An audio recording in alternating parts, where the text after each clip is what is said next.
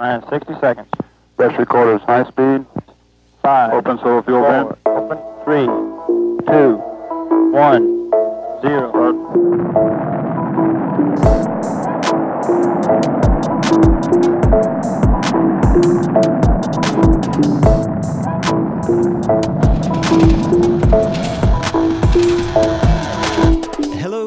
welcome to the next episode of the Crossroads podcast, which is prepared jointly by the Alarm magazine and the Strategy AV21 of the Czech Academy of Sciences.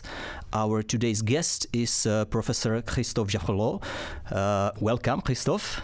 Thank you. Thank you for the invitation. Christophe Jaffrelot is Professor of Indian Politics and Sociology at King's College London. Then he is with the Centre National de Recherche Scientifique and the Centre d'études et recherche internationale at Sciences Po in Paris. And he is also the president of the French Political Science Association. So you can see that Professor Jaffrelot is a man of immense knowledge and expertise. And today we will discuss his new book named Modi's India Hindu Nationalism and the Rise of Ethnic Democracy, which was published in Princeton University Press.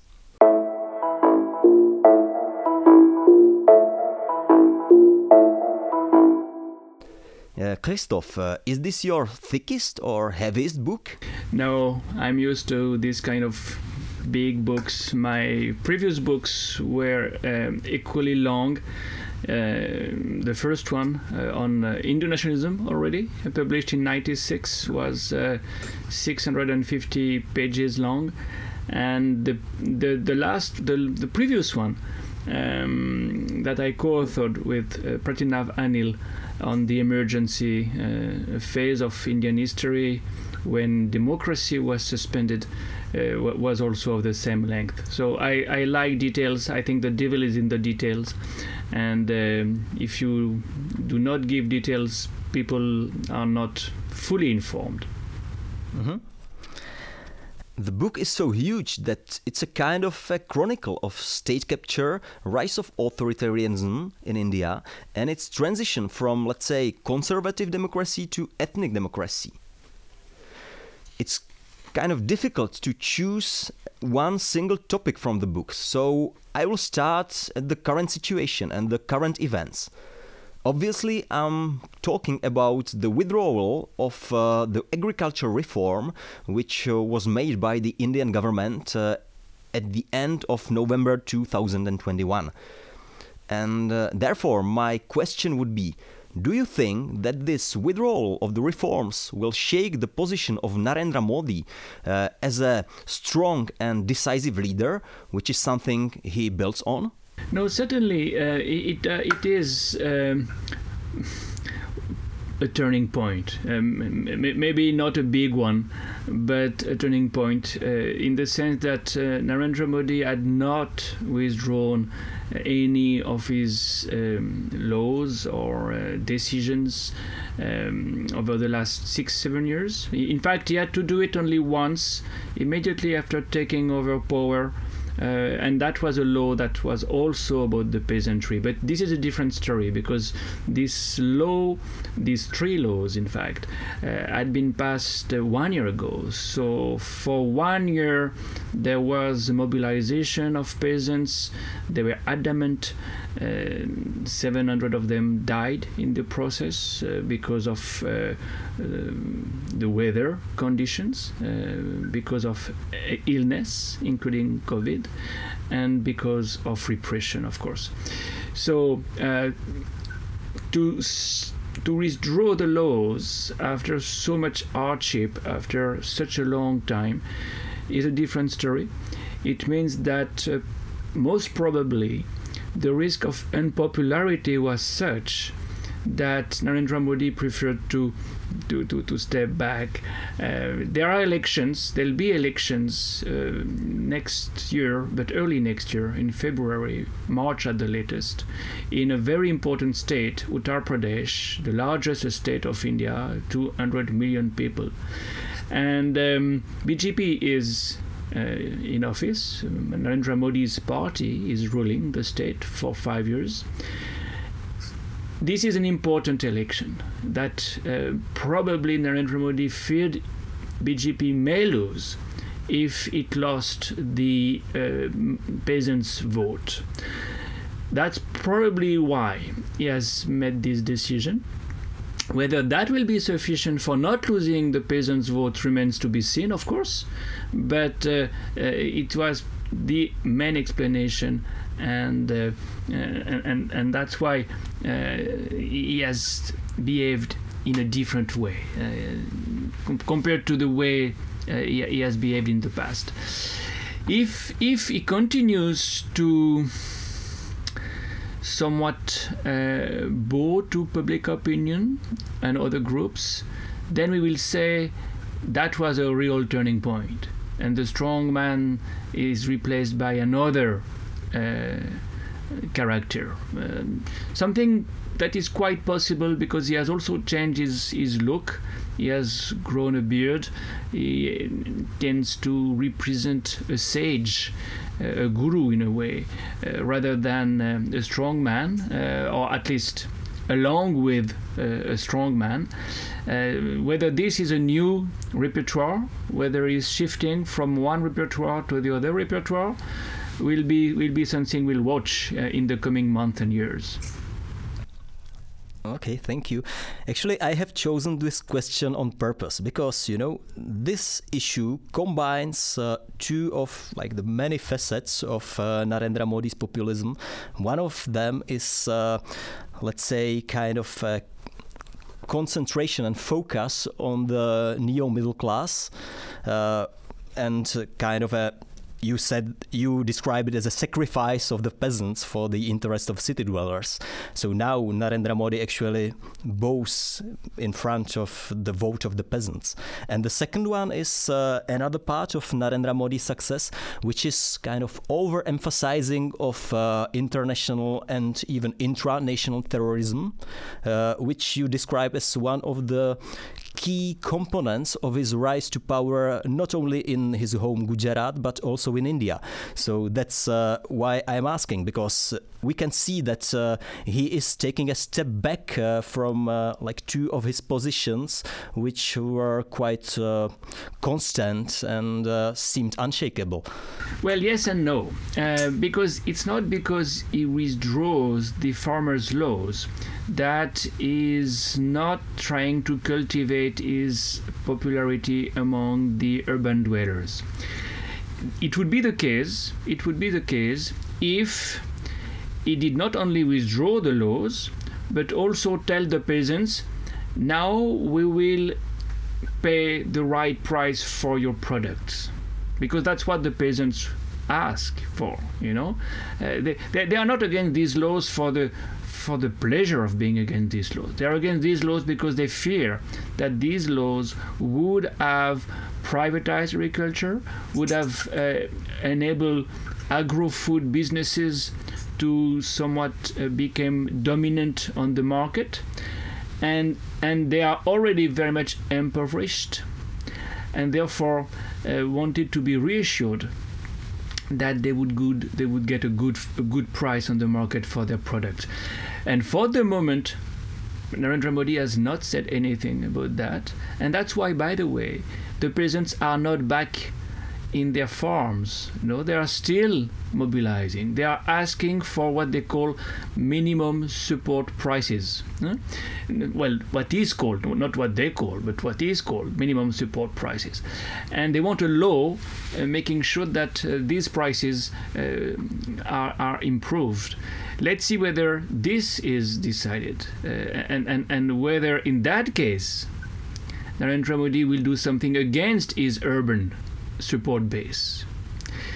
And the other point that you made um, very interestingly regarding um, terrorism uh, indeed has something to do with uh, the uh, farmers movement because these farmers when they were Sikh people uh, Sikh people were uh, overrepresented certainly in this movement because there are many many farmers uh, coming from Punjab Haryana who, who are Sikh And um, the media portrayed these uh, Sikh demonstrators as Khalistanis, if you want, separatists, people who wanted a, a separate state uh, for uh, for them in Punjab, and that was in relation to a movement that had. Um, taken place in the 80s and 90s when uh, there was a, a separatist movement at work in Punjab.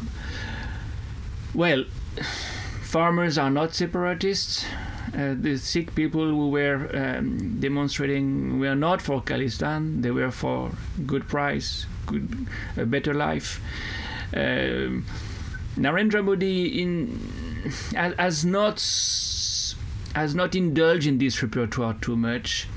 Uh, but he has not forgotten about um, Islamism as one of the equivalent for terrorism. So we will see what the next election campaign in Uttar Pradesh uh, will tell us. But it's not because he, he, he has not so much spoken about uh, Khalistan that is not prepared to exploit the fear of terrorism again as he has done, as you said, in the past.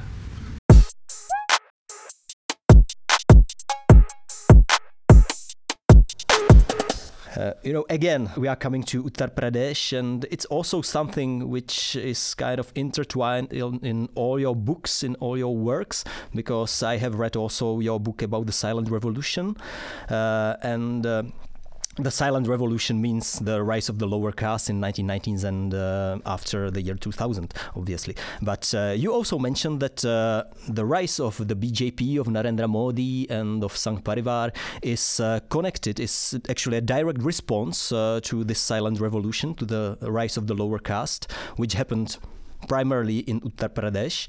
And uh, the nation populism is a kind of a reaction. Uh, the nation populism, uh, which can be described as an ideology of the Hindu elites. Uh, if you agree, and uh, maybe uh, this would provoke a question uh, i was thinking i actually i'm thinking about it uh, quite often. I always uh, remember the article of uh, amrita basu which is called Ma- mass movement or elite conspiracy uh, which is, was written some 20 years ago.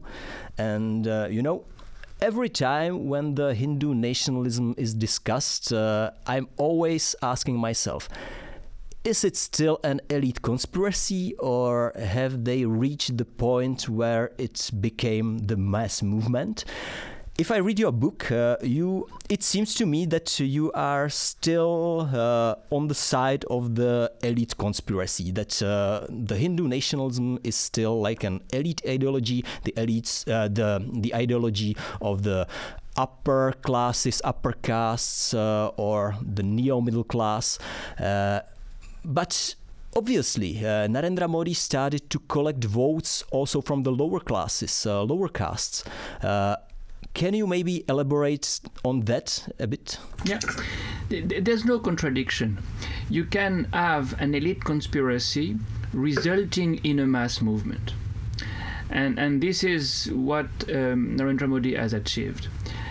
Indeed, the support base, the core base of BJP uh, has traditionally been upper caste, Brahmins, Rajputs, um, Vaishya, um, in North India and in Western India primarily. These people were definitely very much affected by the um, positive discrimination programs implemented after 1990. Well, affected, at least afraid of this program because they, they feared that some of their jobs in the bureaucracy, in the public sector at large, would be taken by low caste groups, which we are now benefiting from a 27% quota. After 1990, you have 49% of the jobs in the public sector, including the bureaucracy, including the public enterprises, reserved for either low caste groups or, or, or tribals. Uh, so, they had to find an antidote to this rise of plebeians. And Hindu nationalism was the ideal antidote because the Hindu could say, look, forget about your caste. The real enemy is not the Brahmin, is not the upper caste person, is the Muslim. And Pakistan, uh, because Muslims can be portrayed as fifth columnists working for Pakistan. And that they've tried they've tried that immediately after the positive discrimination measures were announced in 1990. You know, they were announced on the 15th of August 1990, and on and in September 1990, you have a, a huge movement for the building of a temple in, in Ayodhya, in northern India, that is supposed to erase caste and replace caste by religious identity. But that has not taken them very far because they could not bring in precisely plebeians. And it remained an elite party, at least an, a middle class party. Narendra Modi has brought the plus vote of plebeians. First of all, because he is one of them. He, he comes from a low caste groups, uh, from a low caste group. Um, he is an OBC, or the backward class. Uh, he, he, that's what uh, OBC means. And secondly, not only because he is one of them, but also because he speaks like them, for them. I am the people, and this is this is populism, but it is a variant of populism, uh, national populism, as you said, because the people he speaks for, in the behalf of whom he speaks, is made of the sons of the soil, made made of the majority of the Hindu majority.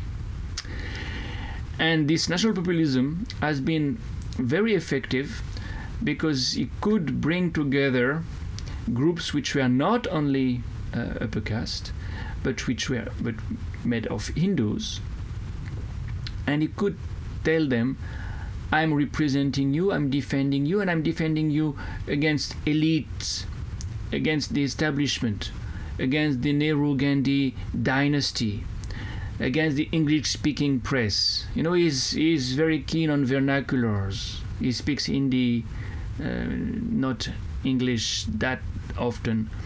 So, this plebeian dimension, this popular dimension, was very much there. And when he took over power on the basis of this repertoire, uh, he implemented policies which were very interesting because they were designed in the name of the people for defending the people, but in practice, they were really pro rich policies. You know, take two examples taxation. Taxation has been in, I mean, taxes have been increased, indirect taxes have increased like never before in India you know, taxes on uh, petrol, for instance, any petroleum product. When at the same time, direct taxes and the wealth taxes, for instance, just disappeared or were reduced. And second example is you had programs, pro-poor programs that had been implemented, initiated by the previous government. One of them was the National Revenue uh, NREGA, guaranteed for a Guarantee Employment um, Act. The NREGA said all the families, rural families, affected by unemployment would get 100 days of work or 100 days of minimal minimum wages.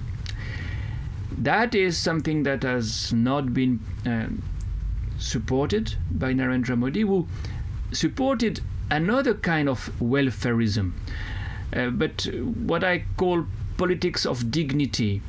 Uh, instead of giving money, he gave respect, he gave dignity by building latrines to the poor to make India an open defecation free country, by uh, giving um,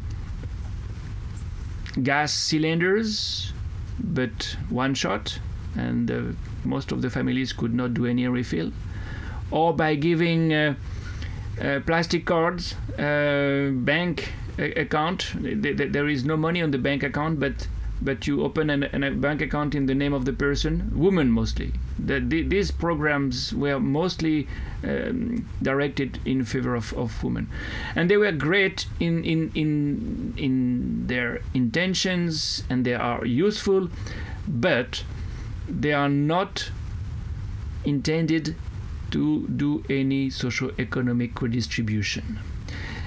They are a new form of welfarism and uh, based on symbols more than on spendings. So these these policies are a reconfirmation of the pro-rich agenda, and of course on the top of it, and I'll close with that. The crony capitalists, the friends among the businessmen of, of the regime, have benefited more than anybody else. Uh, the meteoric rise of Gautama Adani, who has become the second richest man in India in 20 years. He was not at all known by anybody almost uh, 20 years ago. Uh, this is a symbol, a symbol of, of this uh, crony capitalism. Okay, thank you. It was actually something I wanted to touch before, but uh, it seems you already answered my questions. I w- wanted to, you know, because I know that you have been cooperated with the CSDS in the recent years and you were analyzing the election results and you were actually analyzing precisely this policy and politics. Uh, focused on the poor voters and uh, the peasants and uh, rural poor and uh, the other ones. Uh, so maybe we shall move to another topic which is uh, omnipresent in your book and it's uh, the organizational strength of the Sangh Parivar of the mother organization or, or let's say like the cluster of mother organization uh, of the BJP uh, and what uh, I wanted to ask, and which is the most interesting point you make uh, in the book, is the notion of the parallel state or the deep state. Uh, actually, you are you are saying that uh, India even cannot be considered a deep state. Uh, you say that uh, the deep state in India, in the form of uh, the RSS, uh, the Rashtriya Swayamsevak Sangh, and the other Sangh Parivar organizations, uh, was present in India just before. And now the time has come where they can act openly. Can you maybe describe this transition and what do you exactly mean? Just, you know, to summarize the main thought from the book. This is the second part of the book. And the, the first part is on national populism that we have just uh, dealt with. And the second part of the book is, is on this um, ethnic democracy uh, syndrome.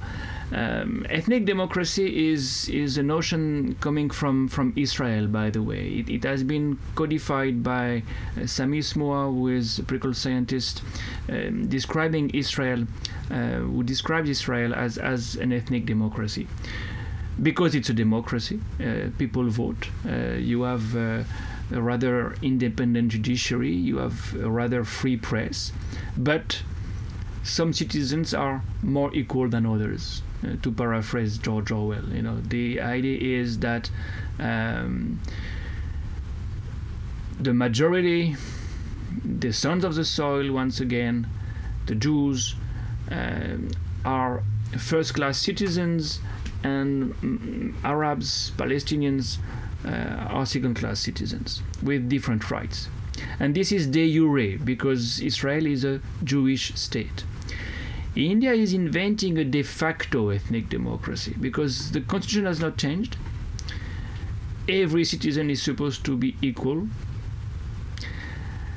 But in practice, it's not what we see. And it's not what we see for the reasons you've just mentioned because of the activities of the Sangh Parivar, of um, in particular vigilante groups. And these groups have created a kind of parallel state. You know, you have the official state, you have the police, but you have these groups patrolling the highways,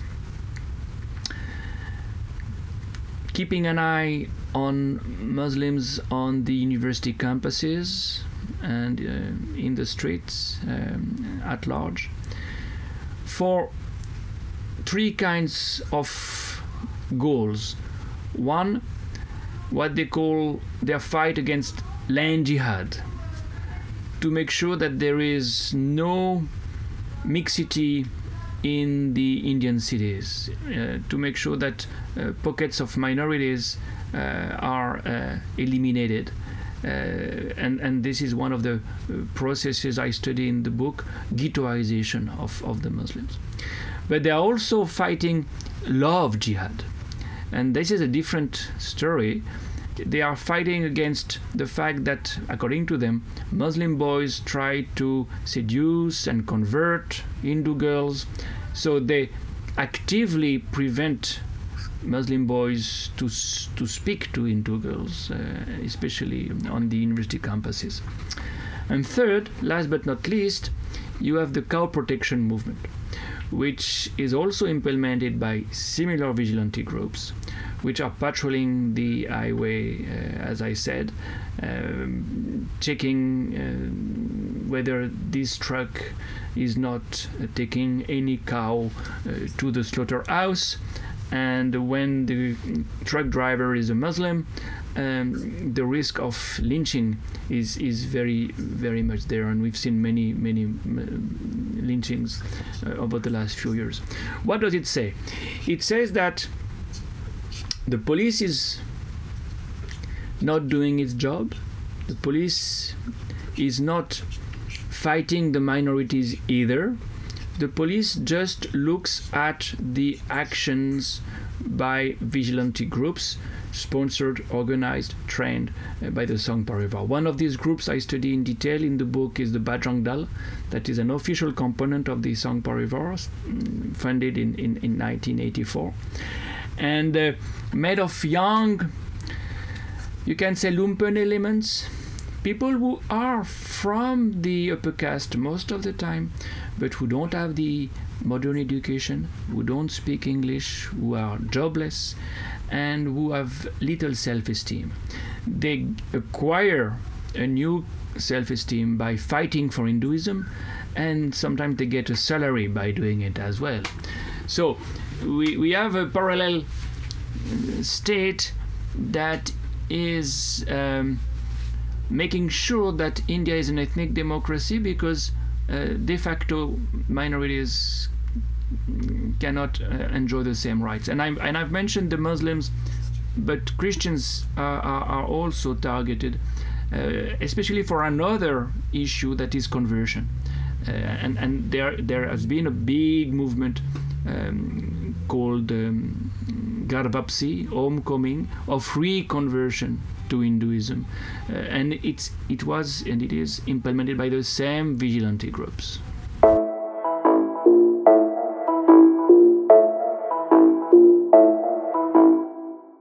Okay, thank you. Uh, we have touched the cultural aspects of the Hindu nationalism, let's say, uh, but uh, maybe uh, one question would be interesting, you know. Uh, if you take uh, the recent books of, for example, Pradeep Gupta, How India Votes, or Prashant Jha, How the BJP Wins, they actually focus on another aspects which are not as much cultural but they can bring the votes for the BJP, uh, such as the uh, emancipation of women, empowerment of the poor, you know, delivery of promises. Uh, if you take Prashant, this this is something what uh, Pradeep Gupta focuses on. If you take Prashant Jha, he talks about the charismatic leaderships and the caste coalition, and actually they analyze the reasons why the people vote for the BJP. And now I would I would ask I would like to ask you because uh, it's not uh, it's not that obvious from the book. What do you think is the main reason of the success of Narendra Modi's BJP?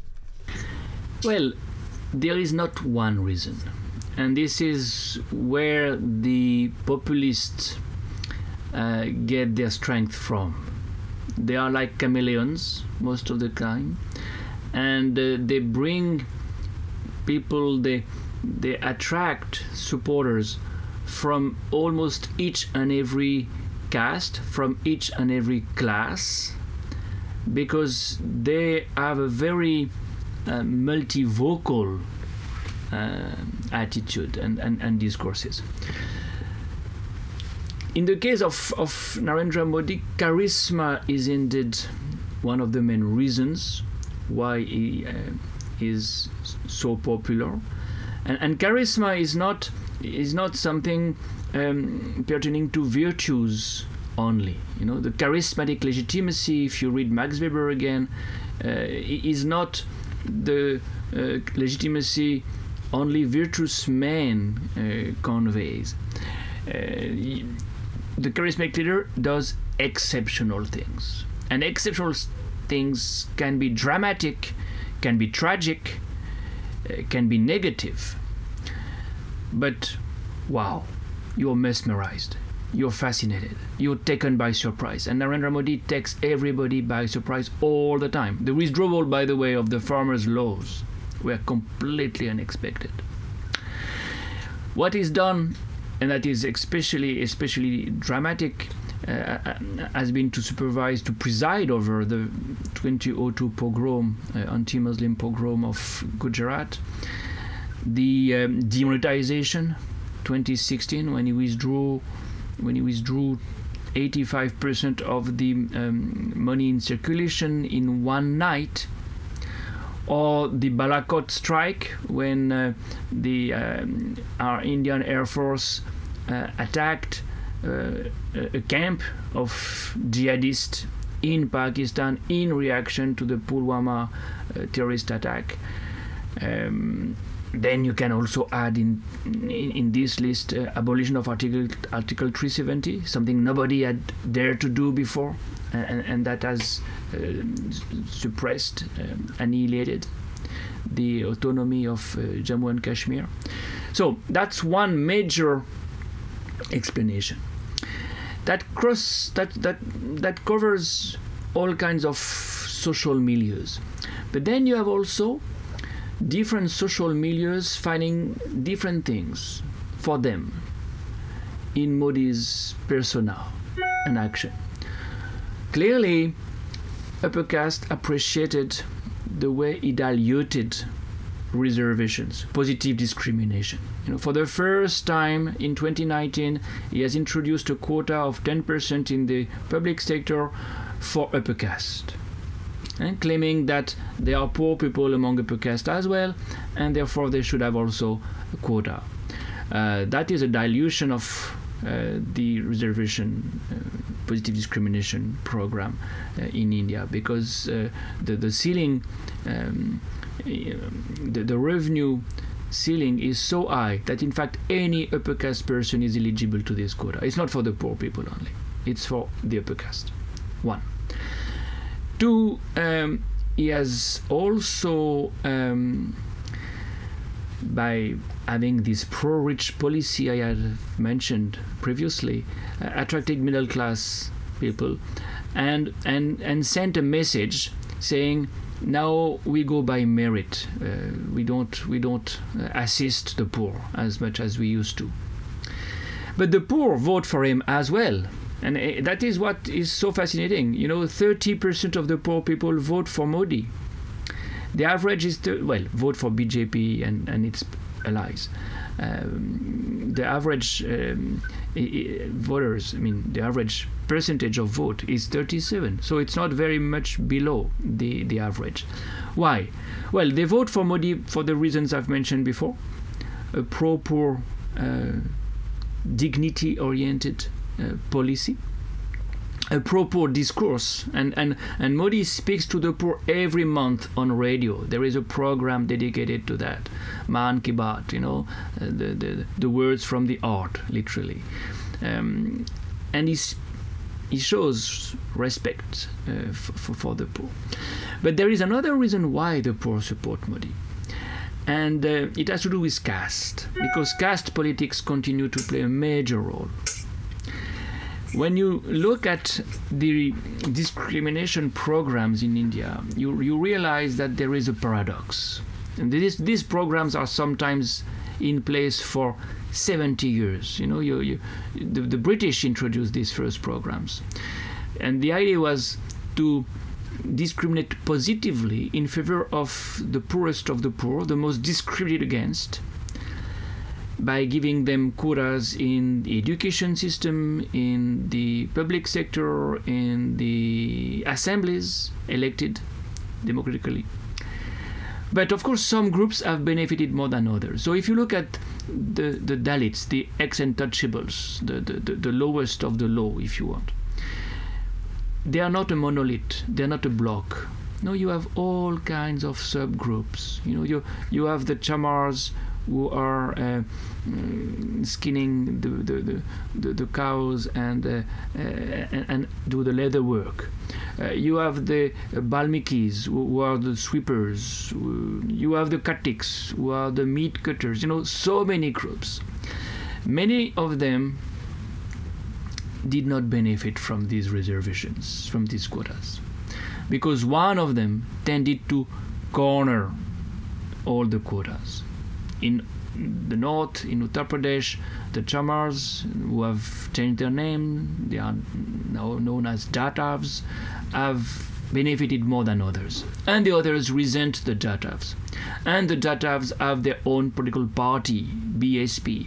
So there is no way a Balmiki will vote for the same party as a Jatav.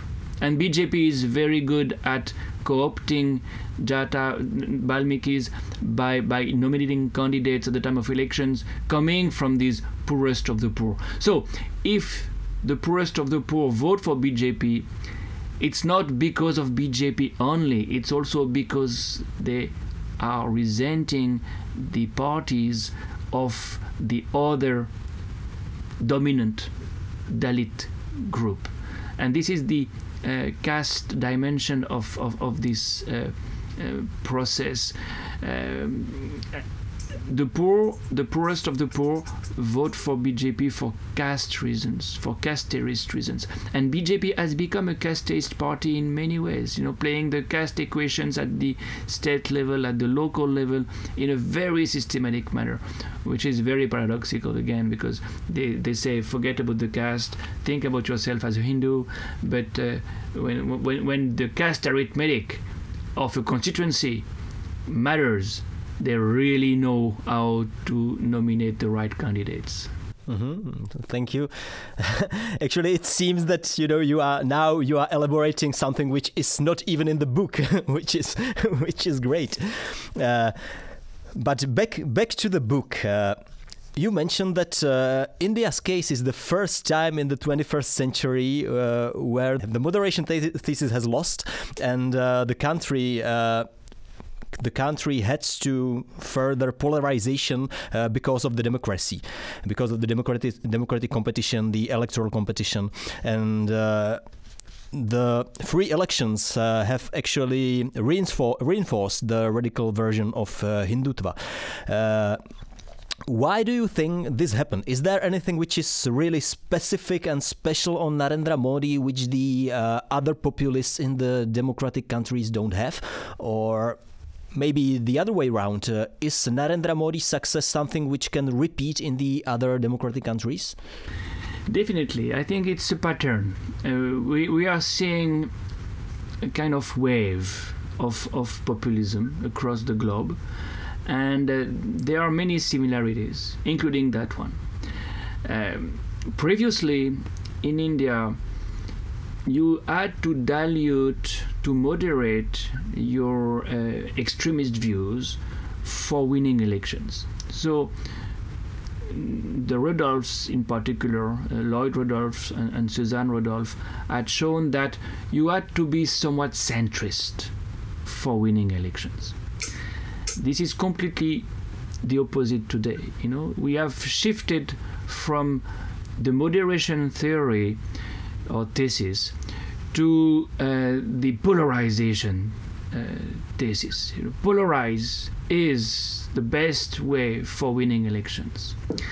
and it's true in India, uh, it's true elsewhere. You know, when you see how the American uh, democratic scene has been polarized and remains polarized after the defeat of Trump, when you see polarization in Hungary, in Poland, in, well, Turkey, Israel, in fact, in these two countries, it's interesting. Polarization has become so strong that all the opponents of Netanyahu on the one hand and all the opponents on Erdogan on the other hand join hands, irrespective of their ideology. In Israel, you have a rainbow coalition supporting the prime minister that is completely heteroclite, completely heteroclite and, and, and, and heterogeneous. That's polarization. So, we have a new regime that has crystallized. And these men, of course, are articulating uh, this polarization, but it's a reflection of, of, of deeper uh, process, uh, processes, uh, societal processes.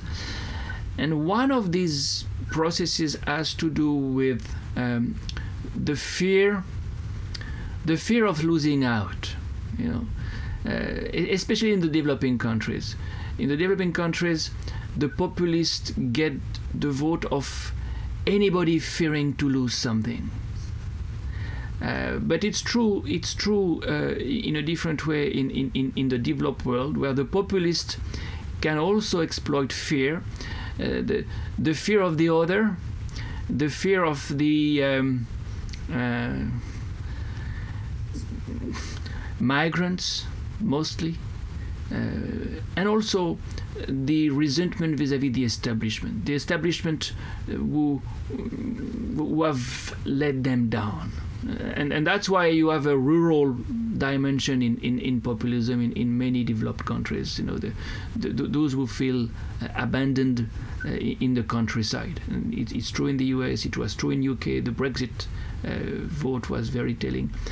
So we, we have shifted from moderation, centrism to polarization f- because of the discourse of populists, but also because of social factors, which are very deep but not the same.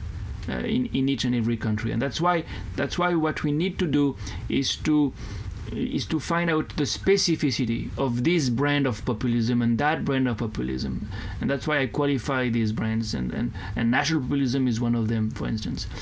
Uh, so there are varieties, varieties of, of, uh, of trajectories, but a, a common ground. Uh, that's why I said there is a new regime uh, that has crystallized, a new political regime.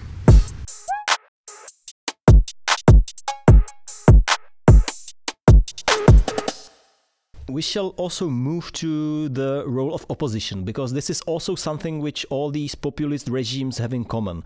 They were able and they succeeded in ousting the opposition, and not only from the from the point of the sheer power that uh, they they were able to control the state apparatus. They were also managed to let's say. Uh, to be the only one uh, who can uh, who can offer a kind of a vision to their voters, uh, which the opposition parties are not able to compete. And this is precisely the case of India.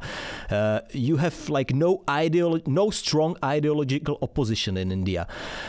Do you think that uh, the opposition at, the, at this point can provide something like a counter ideology, counter ideology, counter narrative? Uh, for example, Partha Chatterjee was talking about the federalism as a as a possible counter narrative. Uh, what is in your in your opinion, what is the what is the way out for the opposition? How the opposition can manage to defeat the populists in the free elections? Yes, no, this is a very important question, and this is the third part of the book, in fact, because the third part of the book is on uh, electoral authoritarianism. Uh, how this uh, regime, um, initiated by populists, uh, gradually transformed itself into an authoritarian regime. And uh, there are elections, of course, there are elections because this is how the populist gets its legitimacy. He needs to get a popular mandate, but once he is in office, he will uh, make sure that uh, he will not lose election again. I mean, never, if possible. um, he will resort to different stratagems, the populist always. One, he will claim, I am the people. So there is no space for the opposition. You know, the opposition is anti national because they claim to fight him in spite of the fact they try to fight him in spite of the fact that he is the people, he is the nation. And this is one of the reasons why he will also uh, attack um, alternative power centers, uh, institutions, uh, including the judiciary. One of the first targets of uh, populist leaders always. You know, think about Orban again, think about Kaczynski again. The judiciary is always one of the first targets. It was the case in India as well other institutions, the election commission, uh, many many others, and and and there are many ways to destabilize these institutions. Um, you, you, you, you let vacancies uh, go on forever, and if there is nobody at the helm of these places, they cannot do much. Or you appoint your own friends, uh, and that's something every regime of that kind is very good at. Bureaucrats take side, get politicized um, or you uh, blackmail people because they have a file on everybody, and it's a surveillance state in many ways, in many in many cases, and they intimidate. IT raids, income tax raids, for instance, are, are very common in India uh, against politicians, um, against journalists as well.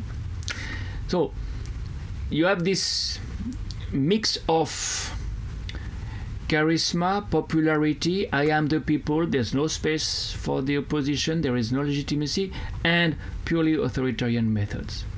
It's very difficult for the opposition in this context to exist. And uh, uh, they are also victims of uh, the fact that it's not elections are not a level playing field uh, the kind of uh, money that the ruling party can spend is always much more than uh, the opposition parties because they have the crony capitalists behind them, so they have deep pockets behind them. Now, you ask the question what can they do? What can the opposition do for being an alternative? Well, the only way out for me is twofold uh, to get united, to be united. And that's what I repeat uh, we saw in Israel and we are seeing in, in, in Turkey these days after 15 years. After 15 years, opposition leaders realize that, well, it's a survival question. If we do, do if we do not join hands, we will we will not survive. Indian political parties are very far from this realization, and, and divisions and egos remain very strong. But the other um, possibility is to invent an alternative repertoire, which cannot, which may not be introduced or supported by the parties, but by civil society itself. And the farmers' movement is, is an interesting one because you see how it's not because of religion, it's not because of identity politics that you get mobilized, it's because of socio-economic issues. And the alternative to Hindutva, to Hindu nationalism, the most effective alternative that we can think of is that one. Uh, socio-economic issues becoming again dominant in the political arena. That may be the next step. Uh, the farmers' movement may have shown the way, but um, Narendra Modi and BJP will also be very good at hijacking this alternative. Uh, this is what we will see in the coming months and, and, and, and years. Definitely, we will see how BJP is able to adjust to a new scenario because the economy is in a very bad shape. Post COVID 19, uh, India is not an emerging country anymore. 270 million people have been sent back to poverty. uh, as many as those who had been uplifted from poverty in the previous 10 years. Unemployment is all pervasive. And we have, uh, even in the countryside, um, people who are um, going back to till the land. This, we have we have an amazing phenomenon of people leaving the cities for going back to villages to make a living. So, in this context, how does BJP survive? Hindutva will not be sufficient, and and my f- my my hunch is that uh, they will resort to caste politics in the first place. And, and, and this is an indication I get from the last reshuffles. Uh, Modi's government uh, and the government of Uttar Pradesh have been reshuffled in the past few months. And what we've seen is a new caste politics. There was a majority of upper caste ministers in Modi's government till then. He has inducted many low caste people. And again, low caste people coming from non-dominant low caste. Huh? As I said, you have to distinguish different subgroups uh, among the low caste. So that's that's the that the the adjustment. Uh, and whether that will be enough remains to be seen. But it's an interesting transformation because we are shifting already, because of the ruling party, from a purely identity based politics to a somewhat more social oriented uh, politics.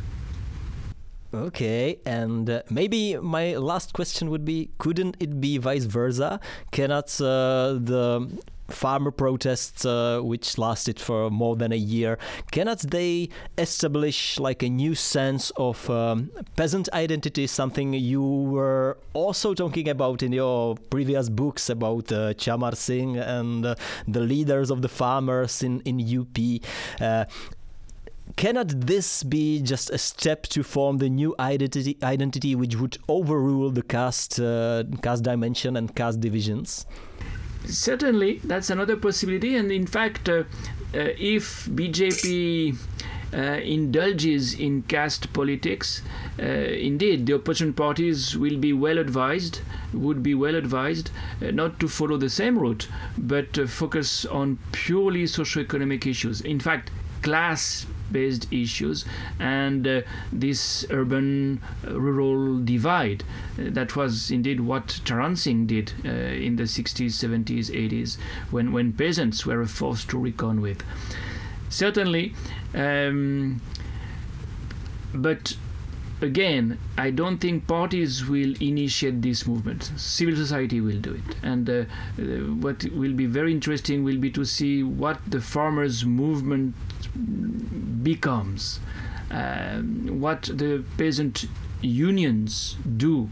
Uh, in, the coming weeks and months, will they uh, somewhat tell peasants how to vote in Uttar Pradesh in February or March?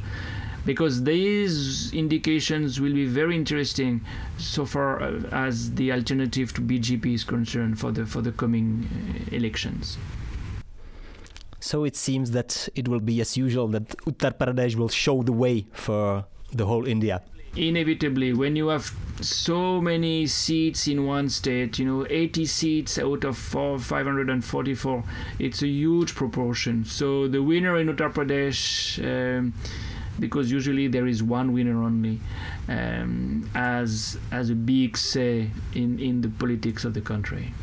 Okay, thank you, Professor Jaffrelot.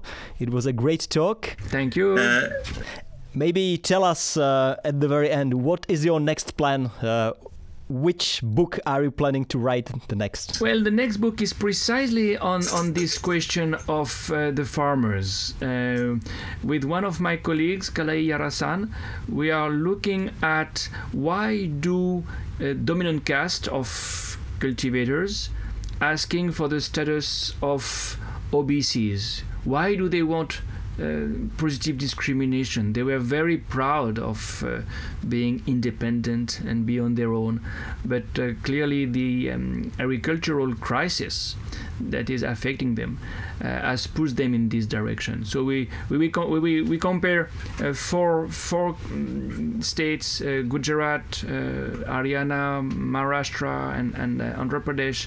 Uh, from this point of view, this is a book. Uh, uh, hopefully for next year. Okay, good luck with the book. Thanks again for the interview, and uh, maybe we shall meet each other in India, maybe in Uttar Pradesh. Uh, hopefully, hopefully. Hopefully. Okay, so see you there and uh, have a nice evening. Thank you.